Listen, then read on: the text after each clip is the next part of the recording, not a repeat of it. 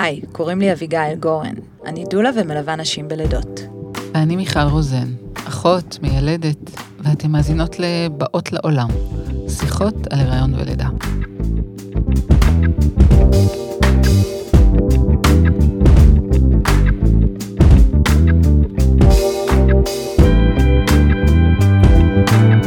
אז נמצאת איתנו דוקטור מאיה שפר, רופאה פסיכיאטרית ממרפאת חווה בבית החולים תל השומר. ואנחנו חזרנו כדי לדבר על דיכאון אחרי לידה.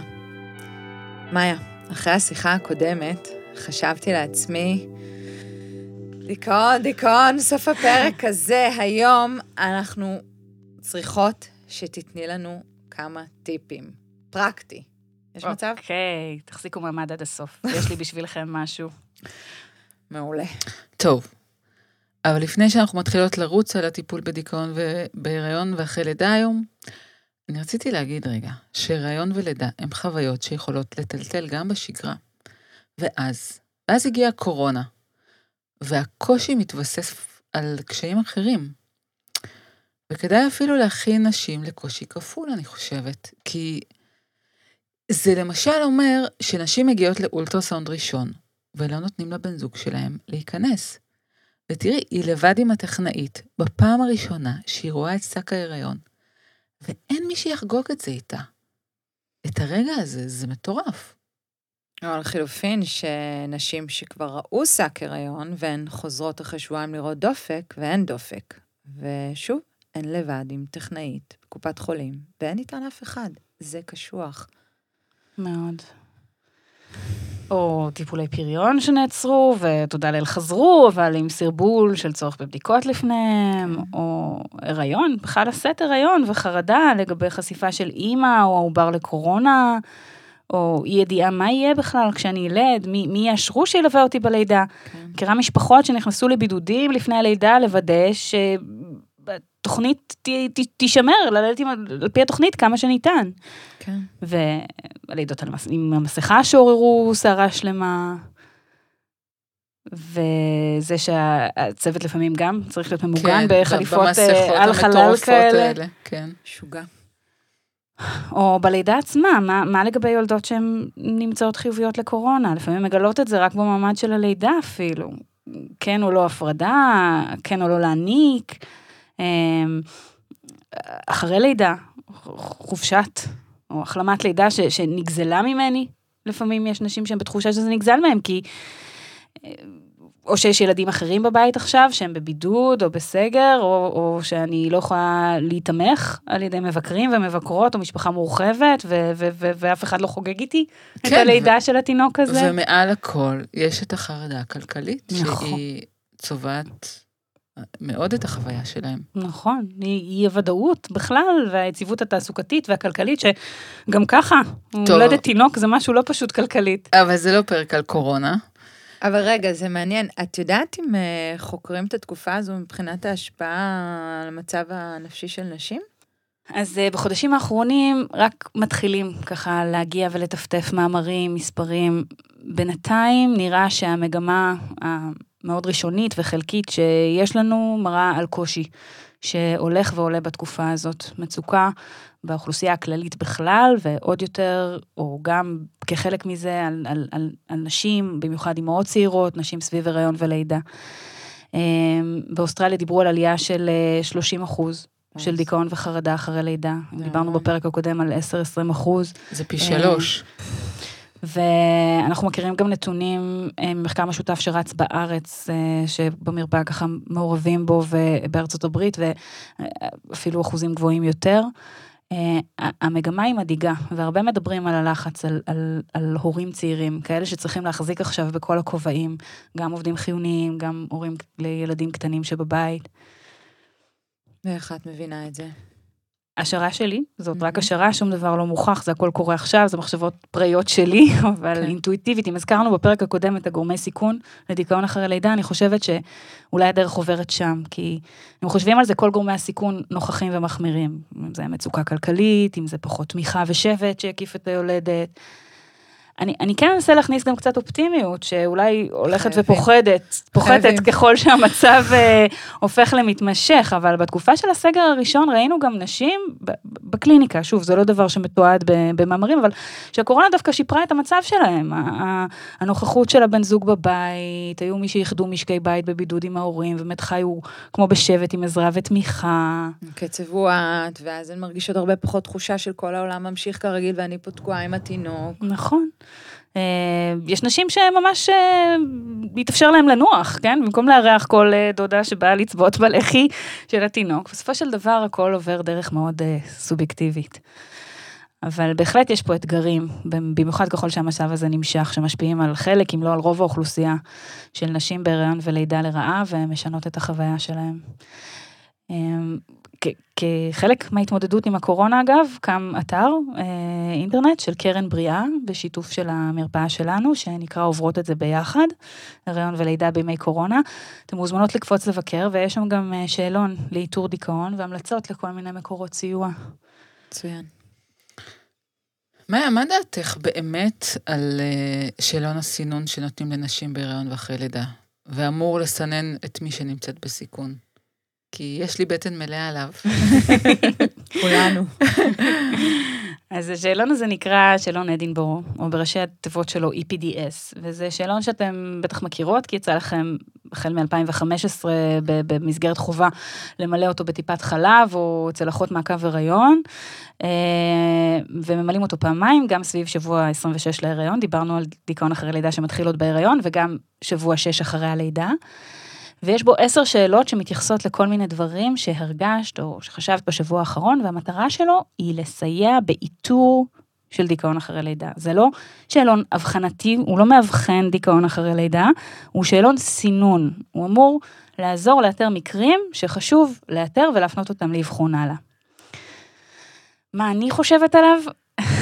לכל שאלון יש יתרונות ויש מגבלות. הרבה נשים שאני שומעת מספרות שהם לא מילאו אותו בכנות, שהם אה, חששו עם מה שיקרה אם הם ימלאו אותו בכנות, או שהם הרגישו לא נוח עם אחות, מול, מול אחות טיפת חלב, או שהם הרגישו שאין להם תנאים באמת להתעמק בו, כשהם בטיפת חלב והתינוק בוכה ברקע. את יודעת, אני מכירה סיפור של נשים שלא הכינו אותן. השאלון ניתן כרוטינה, מישהי סיפרה לי שזרקו לה את השאלון ככה על השולחן, בואי תמלאי, ואז אחות טיפת חלב אומרת לה אחרי עשר דקות, טוב, אז לפי השאלון, אה, את בסיכון לדיכאון די גבוה. משהו מאוד מאוד טכני, והיא אומרת, היא לא הכינה אותי לזה. אבל צריך לזכור שהשאלון הזה הוא מה שיש לנו, וזה לא מעט. בזכות השימוש בו ככלי יחיד, בהרבה מחקרים אנחנו יודעים על דיכאון אחרי לידה הרבה יותר. ואולי יותר חשוב מזה, עצם ההכנסה שלו כחובה למילוי בארץ, כחלק מהמעקב בהיריון ובטיפת חלב, זה, זה התפקיד החשוב, זה שם את הדיכאון אחרי לידה על השולחן, זה פותח דלת, להתחיל לדבר ולהעלות את הדברים שמפחידים, זה מסר נורא חשוב לאישה, לקחת רגע את הזמן, לחשוב על עצמה, מה באמת עובר עליה, ואם היא צריכה לפנות לעזרה או לא, ושיש למי לפנות ועם מי להתחיל לדבר על זה. גם תחשבו, אישה במהלך הריון נמצאת במיליון מעקבים ובדיקות לפני הלידה, היא גם עושה קורס הכנה ללידה, ואולי אפילו היא תיקח דולה. אחרי לידה יש פתאום מין ואקום. אני מרגישה שככל שאנחנו מדברות על זה, ממש בוער בי שנתחיל לדבר על איך מטפלים, איך מטפלים בדיכאון אחרי לידה. כאילו, תני לנו אופטימיות, הבנה שיש כלים שאנחנו יוצאות מזה. את יודעת, מיכל, יש את המיתוס הזה שאומר, זה יעבור, יעבור עם הזמן. סך הכל אה, לידה זה באמת אירוע משנה חיים, והכל השתנה בבת אחת. ואני לא מכירה את האישה שהפכתי להיות, והמעבר הזה להיות אימא של מישהו, גודל האחריות ושינויים הורמונליים משוגעים, חוסר שינה וכל החוויות האלה שלא חוויתי אה, מימיי, אולי הזמן יעבור ואני אסתגל לזה, לא? אז בהרבה מקרים, לא רק סביב לידה, דיכאון הוא מצב שחולף. אבל ספציפית לגבי דיכאון אחרי לידה, אנחנו דווקא נרצה במקרה הזה לא לחכות הרבה, מכמה סיבות. קודם כל, כי כנראה שיש תת או תתי קבוצות מסוימות שאצלן הדיכאון יכול להיות ממושך משמעותית. והזמן הזה, ארוך יותר או פחות, הוא זמן של סבל, שיש לו השלכות ומחירים. ובמיוחד בתקופה המיוחדת הזאת של אחרי הלידה, המחירים יכולים להיות משמעותיים. אתן יודעות, אמ, חברה טובה אמרה לי לא מזמן, עברו עשר שנים מאז, ואני באמת, אני כבר ממש בסדר, אבל יש בי צער שהוא לא עובר. זה מעלה בי צער שזה היה ככה, ואי אפשר לעשות לזה דילית. זה קרה. החודשים הארוכים והקשים האלה, זה חלק ממני. נכון, וצריך גם לא לשכוח שדיכאון היא מחלה שיכולים להיות לה גם סיבוכים מסוכנים, כמו אובדנות. ובנוסף, העניין המהותי בדיכאון אחרי לידה הוא שהוא משפיע מאוד על אימא, אבל לא רק עליה. אנחנו יודעים שדיכאון הוא בעל השפעה על כל תחומי החיים ועל איכות החיים של האישה ושל כל המשפחה. כשאימא סובלת, הרבה פעמים גם כל הבית סובל. למשל?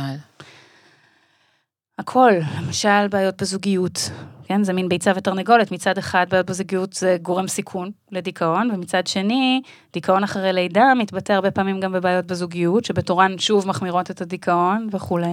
רגע, רגע, אפרופו זוגיות, מה, מה לגבי דיכאון אחרי לידה אצל אבות? יש, יש גם דיכאון אחרי לידה של אבות, בשיעור ממש לא קטן, שמוערך בעשרה אחוז מהאבות הטריים, אבל ברוב המחקרים שעשו בנושא, לא הרבה, נמצא שהדיכאון אחרי לידה בגברים קשור לדיכאון של אימא.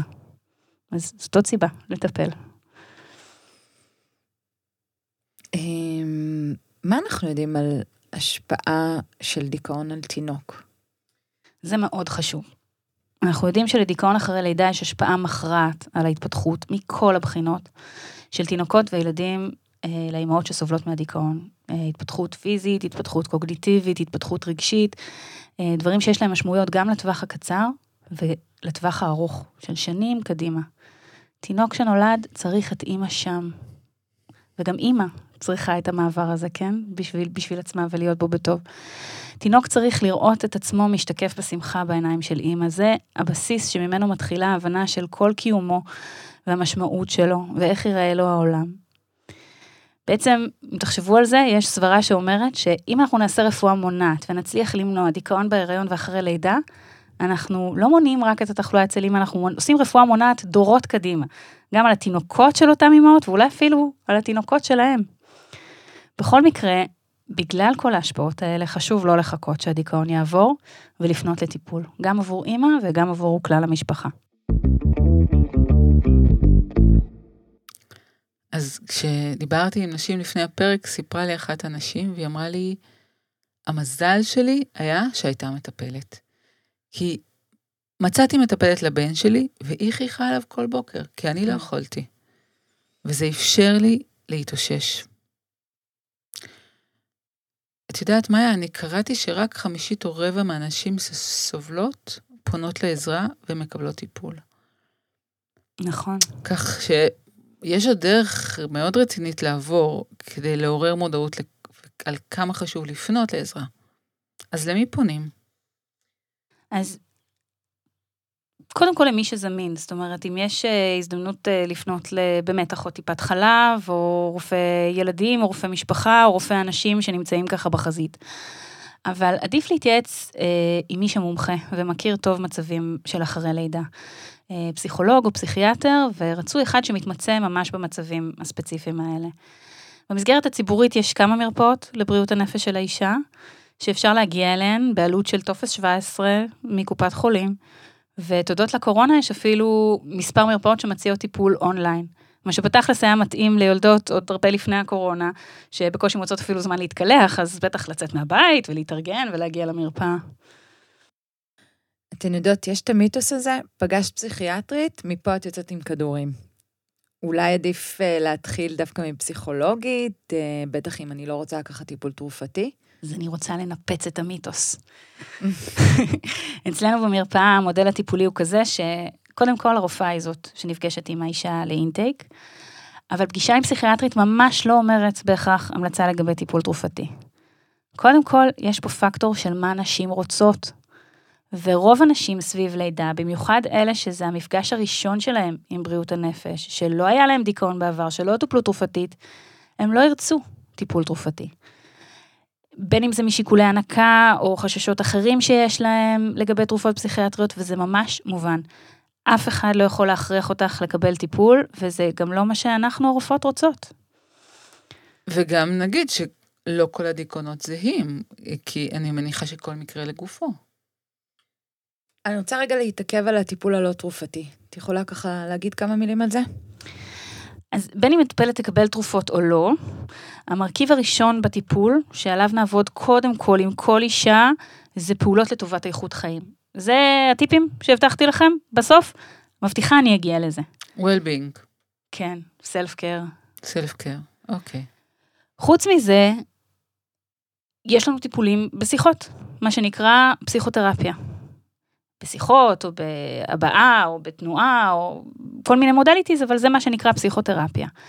וזה יכול להתקיים אחת על אחת, או פסיכותרפיה קבוצתית עם עוד אימהות שחוות קשיים אחרי לידה, וזה יכול להיות טיפול דיאדי עם התינוק שמתייחס לקשר, או טיפול זוגי. אמ, שני סוגי טיפול שנחקרו בעיקר בהקשר של דיכאון אחרי לידה ונמצאו יעילים, זה CBT, טיפול קוגניטיבי התנהגותי, ו-IPT, Interpersonal Therapy, טיפול בין אישי, והם טיפולים מאוד ישימים, מהירים, שמתעסקים בכאן ועכשיו, לא מתחילים עכשיו לחפור שנה במה היה כש... מזמן. השבוע פגשתי לקוחה שסיפרה לי שהרגישה שמשהו לא בסדר, ובטיפת חלב היא מילאה את השאלון, ואחות הבחינה בתסמינים, ומיד הם הציעו לה, היא הציעה לה מפגשי שיחה עם עובדת סוציאלית.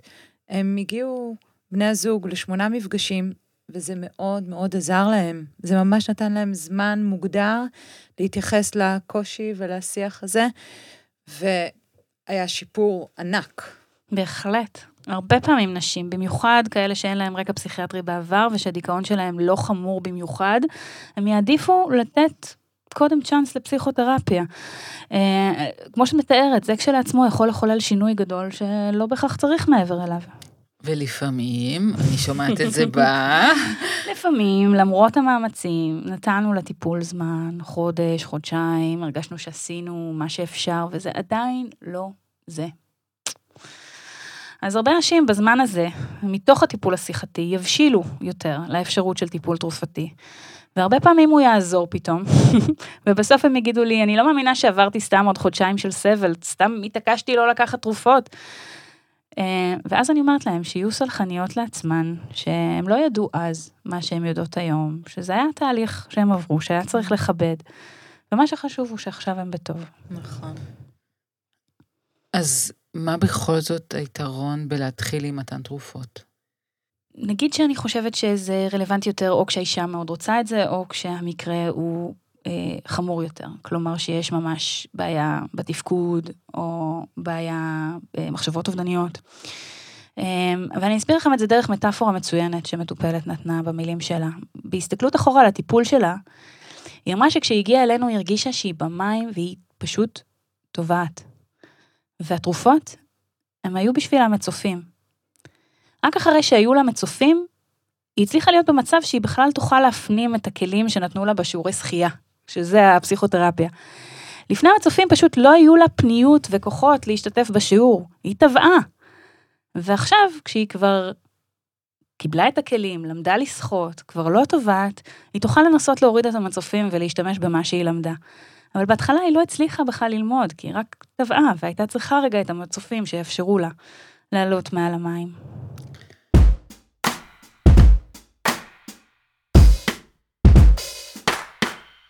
היום אני יודעת שזה היה כימי, אבל אז, אז חשבתי שאני אשמה, שאני אימא גרועה, שאני חלשה. כאילו הייתה לי בכלל אפשרות לבחור, הרי אף אחד לא בוחרת בזה.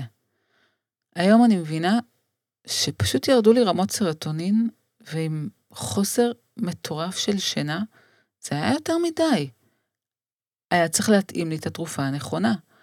כי יש כל מיני סוגים שעובדים בכל מיני מנגנונים. בואי נדבר קצת על תרופות. אפשר לקחת בהיריון, בהנקה. כשאנחנו באים לשקול אם לתת טיפול תרופתי, אנחנו בעצם משתמשים בחשיבה של סיכון מול סיכון. מה הסיכון בהשפעה של התרופה, מול מה הסיכון בהימשכות של הדיכאון וההשפעות שלו. אבל אנשים חושבים שעדיף לא לקחת סיכון מהחשש הזה שזה יפגע בעובר או בתינוק או באימא. נכון, וזאת טעות חשיבה, כי הרי כבר הסברנו שגם אם לא מטפלים יש סיכון לכל מיני תוצאות פחות רצויות, גם מבחינת העובר והתינוק ושנים קדימה. צריך להבין שחשיפה לדיכאון של העובר או התינוק היא חשיפה טוקסית, כמו חשיפה לתרופה, כן? נקרא לזה לכל דבר ועניין, לא פחות. והרבה פעמים, אולי אפילו יותר מאשר חשיפה לתרופה שאנחנו מכירים, יודעים להגיד יותר בוודאות מה היא יכולה לעשות, שאין לה השפעות ארוכות טווח, ושגם אם היא עושה משהו, זה בסך הכל בטוח ומינורי ולא דרמטי. אז מה נותנים? התרופות שאנחנו נותנים הן בדרך כלל תרופות ממשפחת ה-SSRIs. אה, לא נרחיב עליהן הרבה, אה, אבל נגיד שהן פועלות דרך הגברה של מוליך עצבי בשם סרוטונין במוח, כשיש לנו כל מיני תיאוריות ממה נגרם דיכאון, ואחת התיאוריות מדברת על פעילות נמוכה של סרוטונין במוח. התרופות האלה יעילות מאוד, הן נסבלות מאוד מבחינת תופעות לוואי על פי רוב, והן נמצאות היום באוכלוסייה כולה בשימוש נרחב. ואם באמת הוחלט על מתן תרופות, זה אומר שסיימנו עם הנקה? כי כאילו צריך לבחור בין הנקה לטיפול תרופתי, לא? יש לזה בטח השפעה. ממש, ממש, ממש לא. אנחנו יודעים מניסיון של שנים שרוב התרופות בטוחות לשימוש בהנקה. חלקן עוברות לתינוק במינונים מזעריים, אפילו כאלה ש... כשהם מדדו, ניסו למדוד את התרופה בדם של התינוק, לא מדדו, הכמויות היו מזעריות או שאפילו לא נמדדו. כמובן שיש מקרים מורכבים יותר, שהצריכו לפעמים ייעוץ עם המכון הטרטולוגי, אה, שילובי תרופות, כל מיני, אבל רוב ה-SSRIs, יש איתם, שזה הקו הראשון שניתן, יש איתם הרבה ידע וניסיון לגבי הבטיחות שלהם בהנקה. אוקיי, okay, אבל זה אחרי לידה. מה עם ההיריון? אומרת, הטיפול התרופתי בדיכאון בהיריון, מזיק לעובר, עובר שליה, משפיע על חלב אם לפני הלידה. את יודעת, יש גישה שאומרת, בוא נוריד את המינון של התרופה בהיריון, במיוחד לקראת הטרימסטר השלישי. מכירה את זה? אז קודם כל נגיד שהטיפול ברוב נוגדי הדיכאון בטוח גם בהיריון. התרופה עוברת שליה, אבל עם רוב התרופות שאנחנו מכירים כבטוחות, אנחנו לא יודעים על נזקים להתפתחות של העובר, או על עלייה במומים מעבר לשכיחות הרגילה של מומים באוכלוסייה הכללית. או אין סיבה לחשוב לעשות סקירה מסוימת לאיבר מסוים כי יודעים על פגיעה או משהו כזה. הסיכון היחידי שנשאר מקושר לטיפול ב-SSRIs בהיריון ושמדברים עליו הוא מה שנקרא תסמונת גמילה של היילוד, זה שם לא מוצלח, השם באנגלית יותר מוצלח, כי הוא מדבר על, על אדפטציה, על הסתגלות, כן, של היילוד אחר כך. ו... בפועל. מכאן ההמלצה הלא, הלא מבוססת להפסיק טיפול בטרימסטר השלישי. בפועל אנחנו יודעים שתסמונת הגמילה לא מופיעה בהרבה מקרים, ואם היא כן מופיעה היא קלה. יכולים להיות קצת אי שקט, בכי, הפרעות קלות בשינה ואכילה, אבל זו תופעה שלרוב היא מינורית, חולפת יחסית מהר, ו... אה, היום התינוקות האלה כבר לא מנוטרים, פעם הם היו ביחידת מעבר אחרי שהם נולדו, היום הם יכולים להיות עם האימהות בביות מלא, זה קורה רק בגלל שהתרשמו שזאת לא תופעה אה, מסוכנת. כמה אה, זה חשוב להגיד את זה, זה מאוד מאוד חשוב. היום לא מעט נשים מטופלות תרופתית, ושידעו שהם יוכלו להיות עם התינוקות שלהם. נכון, ומאוד חשוב להגיד שהפחתה של המינון בטרימסטר השלישי מסכנת, כי בעצם את חושפת את העובר גם להשפעות של ההיריון, ואת עצמך, כן? גם את עצמך וגם את העובר, גם להשפעות של, ה, של הדיכאון בהיריון, גם לתרופה שהיא לא מספיק יעילה, אז כאילו עשית חשיפה כפולה, לשם מה? כן, אבל מה עם התמכרות? את יודעת, יש נשים שחוששות, הן שואלות אם הם יצטרכו לקחת את זה כל החיים שלהם. התלות הזאת, כן. אז לא, SSRIs היא לא תרופה ממכרת, אמ, וכשהם מדברים על טיפול בדיכאון, מדברים על טיפול אפיזודי. וכשמטפלים באפיזודה דיכאונית, אמ, כמו בזמנים אחרים בחיים, גם סביב הריון ולידה, בדרך כלל לוקחים טיפול למשך 8 עד 12 חודשים, ואז מתחילים להפחית אותו בהדרגה. אז אמנם כמו שאמרנו בפרק הקודם, מי שהייתה לה אפיזודה דיכאונית אחת בחייה נמצאת בסיכון מסוים לחזרה של הדיכאון, אבל אם זאת אפיזודה אחת, ראשונה, על פי רוב הטיפול יהיה טיפול חד פעמי ואנחנו נרד ממנו, והוא לא מחייב בהכרח טיפול בהמשך החיים.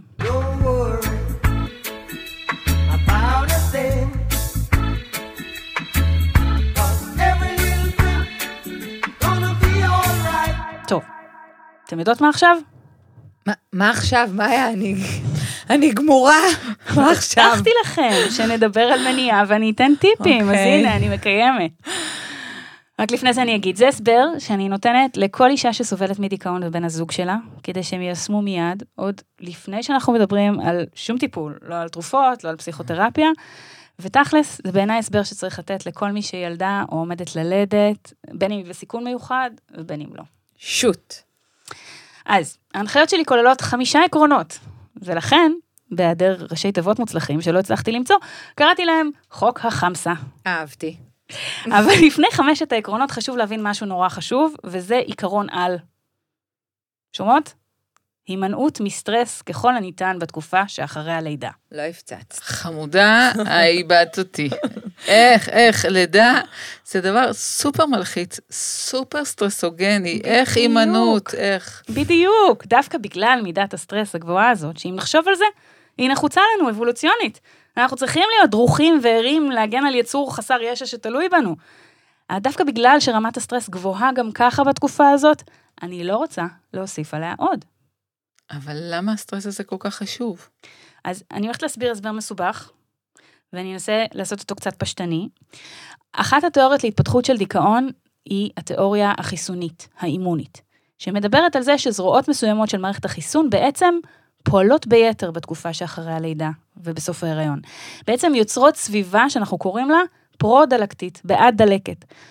שוב, זה משהו שאולי באופן טבעי אישה צריכה אחרי לידה כדי להימנע ממחלות וזיהומים, היא צריכה שמערכת החיסון שלה תהיה משופעלת ומוכנה לכל פולש. אבל הנטייה הזאת יכולה לפעמים לעבור איזה סף, ויותר מדי דלקת משמעה יהיה עבור המוח דיכאון. כל המערכות, כולל המערכת החיסונית וכולל המערכת של התגובה לסטרס, אה, שיש בה אה, הפרשה של הורמון בשם קורטיזול, הם עם נטייה לשפעול ביתר אחרי הלידה. והן משתלבות והן משפיעות זו על זו. וככל שעולה סטרס, למשל, חוסר שינה, או בדיוק. כי רבתי עם בעלי נורא, כואב לי, אני רואה כוכבים כל פעם שאני מקרבת את התינוק לשדיים. בדיוק, בעצם אז עולה הקורטיזול ועולה גם התגובה של מערכת החיסון הפרו-דלקתית הזאת, וזאת הסביבה שאותה רואה המוח, שבה המוח, אם תרצו, שוחה אחרי הלידה. תגידי, יש לך את זה אולי ביותר פשוט?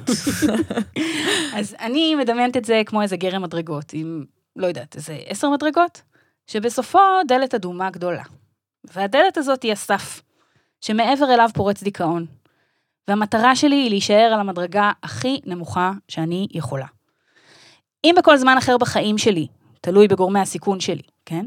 הייתי על מדרגה 0 או 1 או 2, אז מיד אחרי לידה, בלי שעשיתי שום דבר, רק בגלל שאני אחרי לידה ומתחוללים אצלי עכשיו בגוף ובנפש שינויים מטורפים, הורמונליים, מוחיים, חיסוניים, אני נמצאת כבר, הופס, על המדרגה השלישית או הרביעית. אז את בעצם אומרת שכל סטרס נוסף, שאולי הייתי יכולה למנוע, אם הוא נוסף, מקדם אותי, אופס, עוד מדרגה אל עבר הדלת הזו. בדיוק. ואני רוצה להימנע כמה שאפשר ממה שיקדם אותי אל עבר הדלת, ולעשות כמה שיותר דברים שיעזרו לי לרדת מדרגות. אבל uh, סטרס יכול להיות גם משהו נורא סובייקטיבי. זה מאוד אישי, לא?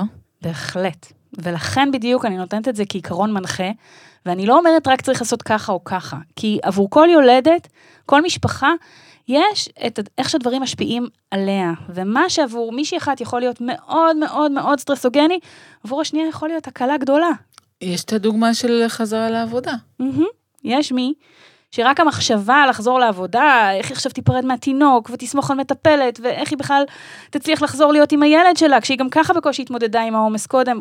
רק, רק המחשבה על זה עושה לה כבר כאלה דפיקות לב, וההצעה לעזוב ולעבור לעבודה אחרת, או לרדת באחוזי משרה, פתאום ממלאה אותה נשימה. ואת יודעת, יש את אלה שההפך. אני, אחרי הלידה הראשונה, רק חיכיתי לחזור לעבודה. לעצמי, לבגדים, לראות אנשים, להתרכז, להתעניין. בשבילי זה היה הצלה לחזור לעבודה. למשל, זוכרות את הדיון שלכם, החשוב, בסוף הפרק השני על הנקה? די, מאיה, את ממש ממש מקשיבה לנו. אני באמת. אמרתי, גרופית. הקשר בין דיכאון אחרי לידה והנקה הוא קשר מאוד מאוד חזק. הרבה נשים עם דיכאון אחרי לידה, זמן ההנקה שלהם יהיה קצר הרבה יותר, והיו כל מיני מחקרים שהראו שהנקה דווקא יכולה להגן מפני דיכאון אחרי לידה, כי האוקסיטוצין שמופרש בהנקה, הוא ממתן את התגובה לקורטיזול, להורמון הסטרס הזה, זוכרות? זאת אומרת, התגובה הדלקתית הזאת והתגובה לסטרס תהיה ממותנת יותר, וככה היא אולי תגן על אנשים מפני לידה. אבל אנחנו יודעים גם שיש הרבה נשים שחוו קשיים גדולים במסעות ההנקה שלהם, אה, שכללו כאב, או אבל עמוק ואכזבה כשלא התאפשרה ההנקה שמאוד מאוד רצו בה. ואז במקרים האלה, אנחנו יודעים שהסיכון לדיכאון אחרי לידה גדל מאוד. והתיאוריה הזאת של הסטרס והדלקת יכולה להסביר בדיוק למה אצל אישה אחת ההנקה יכולה להיות גורם מגן מדיכאון אחרי לידה, אבל אצל אישה אחרת גורם סיכון שמגביר אצלה סטרס ומעלה אותה במדרגות לכיוון הדלת האדומה. מופלא. טוב, אז אני חושבת שהבנתי את מה שאת אומרת, ובעצם כל יולדת וכל משפחה צריכים לחשוב מה נכון עבורם. מה מגביר אצלם סטרס או מפחית סטרס, ולהתנהל בהתאם כדי להימנע מסטרס. ומה עוד? אז עוד עיקרונצ'יק אחד לפני חוק החמסה, שאני יכולה להמליץ עליו להריוניות, הוא עובר דרך עבודה על הציפיות שהן באות איתם, ללידה ולהנקה. אה, ואם אני שוב אראה את בקיאותי, אה, בכמה מהפרקים הקודמים שלכם אמרתם שכשאומרים לאישה, הכי חשוב זה אימא בריאה ותינוק בריא, בעצם מבטלים את הלגיטימיות של הפנטזיות שהיו לה לגבי הלידה, לגבי הנקה. טוב, את באמת, באמת מאזינה לנו. אז uh, אני מסכימה איתכם, בדיעבד אחרי לידה זה באמת משפטים שיכולים להיות מבטלים ומעצבנים. אבל אם אנחנו מנסים לחשוב על זה לפני, לפני לידה, לפני הנקה, הציפיות שלנו זה כן מקום שאנחנו יכולות לנסות לעבוד עליו. במובן של לא להתקבע על משהו מסוים, לבוא ללידה, לבוא להנקה פתוחות, עם סקרנות, עם ידע, עם הבנה ריאלית, ששני התהליכים האלה יודעים בהמון מקרים גם להסתבך. אוקיי, okay, אז לבוא בעיניים סקרניות ופתוחות ללידה והנקה ולתהליכים גדולים, ולזכור שאפשר לשאוף, אבל יכולים להיות גם קשיים שלא בהכרח יאפשרו את הדרך שקיווינו אליה. בדיוק. ועכשיו, סוף סוף חוק החמסה. אז אלו חמישה עקרונות למניעה של דיכאון אחרי לידה. וברצינות, הם שינה, תמיכה, אוורור, ספורט ותזונה. מצטיינת. והמשמעות של כל אחד מהם זה להשאיר אותך, או אפילו להוריד אותך מדרגות, ולהתרחק מהדלת האדומה שדיברנו עליהם. אז בואו נדבר עליהם אחד-אחד. שינה. חוסר שינה זה אחד הדברים שהכי מכניסים את המוח שלנו למצוקה. אני חושבת שאין אימא שלא הרגישה את זה, את ההבדל בתפקוד שלה ורמת הנינוחות שלה, כשהיא ישנה כמו שצריך, לעומת לילה ללא שינה. ויש נשים מסוימות שיהיו רגישות לחסך שינה במיוחד, וזה ממש יכול ליצור כדור שלג שיגלגל את הכל ויביא לדיכאון. וזה גם ביצה ותרנגולת, כי הפרעות בשינה הם אחד הסימפטומים של דיכאון שכבר קיים. לכן בכל אישה שכבר סובלת מדיכאון, וגם באישה בסיכון, זאת תהיה ההמלצה מספר אחת שניתן לה, לדאוג לשינה. בעצם יש לשינה כמה שלבים, והשלב של שינה עמוקה כזאת שמחזירה לנו את עצמנו, שינה משקמת, מגיעים אליו רק אחרי 4.5-5 שעות שינה. כלומר, שאם ישן פחות מזה, את בחסך שינה. לא נעים לי להגיד, נגיע לשנה הזאת כעבור חמש שנים מיום הלידה, משהו כזה. תכף נדבר על זה. ההמלצה שלנו זה לדאוג לשינה רציפה של חמש-שש שעות לפחות פעם ביממה בגלל זה. רצוי בלילה, כי הפרשת ההורמונים תומכת בזה, אבל בגדול בכל זמן שמתאפשר למשפחה וליולדת. אבל מאיה, בואי. איך בדיוק ישנים? חמש-שש שעות. זה אפילו מצחיק, כשהתינוק מתעורר כל שעתיים-שלוש, בואי. אז זהו, שאי אפשר לדרוש את זה בלי לדרוש גם את מספר 2 של חוק החמסה, וזה תמיכה. חייבים עוד זוג ידיים של בן הזוג או מישהו אחר, לעשות משמרות ולדאוג לשני בני הזוג לשינה כזאת. ההמלצה שלי היא כזאת, למשך החודשיים-שלושה הראשונים, אחרי לידה, מה שנקרא הטרימסטר הרביעי, להקריב קצת את הזמן לבד בלילה, ללכת לישון עם התינוק, נגיד ב-8-9, וכשהוא מתעורר, נגיד סביב 11-12, בן הזוג הוא זה שמטפל בו, מאכיל, מחתל, מרדים, ואימא ממשיכה לישון. כשהתינוק נרדם, בן הזוג גם מצטרף ומתחיל אז את הרצף של השינה שלו. ובפעם הבאה שהתינוק יקום, נגיד סביב שלוש בבוקר, את כבר יכולה לקום, וקיבלת את החמש-שש שעות שלך. ואיך זה מסתדר עם הנקה? אז שוב, כל משפחה צריכה להחליט עבור עצמה מה שביל הזהב שנכון להם. יש מי שיעדיפו לתת בקבוק שאוב, יש מי שלא יסתדרו עם שאיבות ויעדיפו לתת אה, אה, תמ"ל. אה, צריך לזכור שגם הנקה חלקית או משולבת, יש לה יתרונות בריאותיים, ויכול להיות שזה מה שנכון עבורך ועבור המשפחה שלך. בכל מקרה, אם מישהי רוצה אה, להעניק בלעדית, מבחינת גירוי השד ליצירת חלב, אפשר לדאוג לשאיבה נוספת במהלך היום. ולעשות את ההפסקה של החמש שעות בלילה, ובדרך כלל לא תהיה פגיעה במשק החלב, ואם עושים את זה בשעות שהמלצתי עליהן, אז ההנקות של 3-4 בבוקר מומלצות גם מבחינת רמות הפרולקטין שגבוהות ומשפיעות לטובה על משק החלב, וככה גם לא מפספסים אותן. ויכולה להיות גם אפשרות שאבא יביא, שאמא תלמד להעניק בשכיבה, כמו שסיפרה נכון. הילה, יועצת ההנקה, ואבא יביא את התינוק, ואמא תנסה ותצליח בתקווה, אם זה באמת עובד בשבילם, כן להתנמנם בזמן שהיא מניקה, אבל לא תצטרך להיות ערנית ולהשגיח על הסיטואציה. וכשהתינוק מסיים לנהוג, אבא ייקח אותו, יטפל בו, יחתל אותו, ירדים אותו, ו, אה, ו, ואמא תוכל יחסית לישון שינה שהיא בלי הרבה הפרעות. אז אמרנו שינה, אמרנו שזה לא מתאפשר בלי תמיכה, וכדאי באופן כללי גם להגביר כמה שאפשר את מערכת התמיכה, נכון? כי היעדר תמיכה זה גורם סיכון לדיכאון, דיברנו על זה עוד בפעם הקודמת. תמיכה אפשר לקבל ברמה משפחתית, אה, אימא ובן זוג ואחיות, וגם יש מקומות שזה עובד בהם ברמה קהילתית, כי אנחנו יודעות שיש פרויקטים כמו אם לאם וסירי לידה, אז אני ממש פונה אלייך בבית, כמה שאפשר, תשתדלי שבחודשים הראשונים יהיה עלייך כמה שפחות מטלות. חוץ מלישון, לנוח, להיות, ליהנות עם התינוק, להיות עם עצמך, אה, להיות עם הילדים הנוספים שיש לך בבית. ותחשבו, אולי אפשר לשים בצד גם איזה תקציב מסוים, זמני, לחודשים הראשונים, לעזרה בתשלום, כי כל דקה שאת תצטרכי להשקיע במטלה אחרת של תחזוקת הבית, תבוא על חשבון אחד מהדברים האלה. יאללה, נחזור לחמסה. מה מספר, מה מספר שלוש בחוק החמסה? אוורור, מה זה אומר? כן. לדאוג לקחת קצת זמן לעצמך. קודם כל, להקפיד על ה basics. כל יום לדאוג, להתקלח, לאכול, על שינה כבר דיברנו.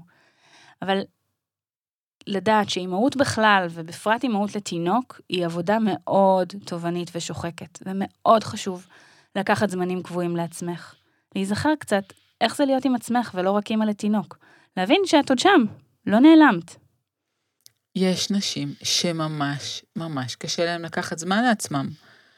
והן מגיעות לזה, את יודעת, רק אם בכלל הם יגיעו לזה, זה כבר שממש אין להם אוויר. בדיוק מזה אני רוצה להימנע, מהמצב הזה, ולדאוג שלא תיכנסי אליו מלכתחילה.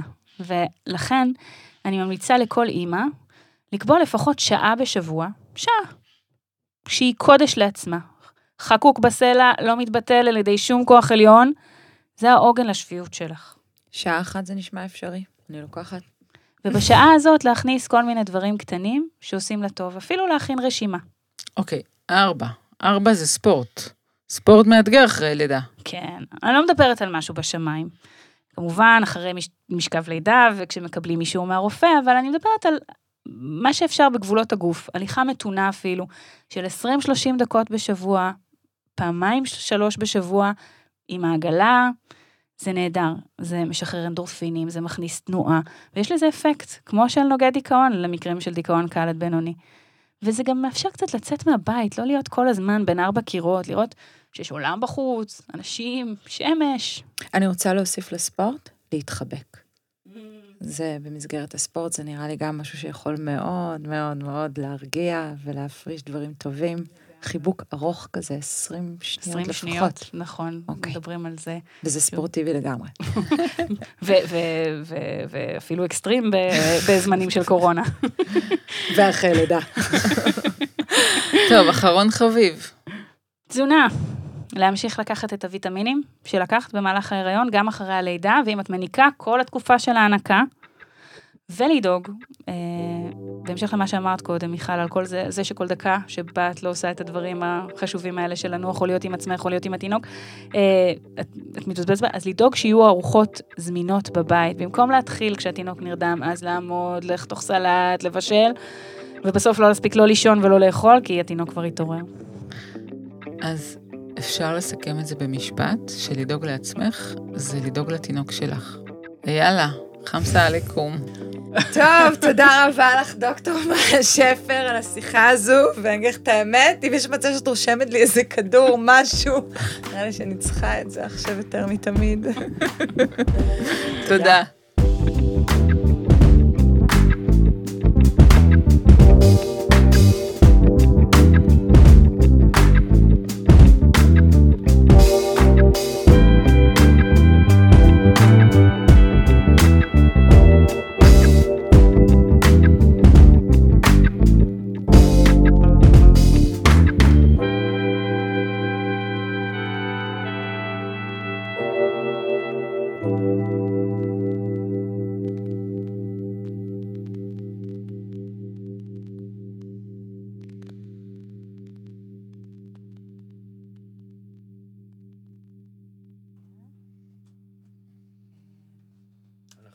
אנחנו בטסט, אז... אה,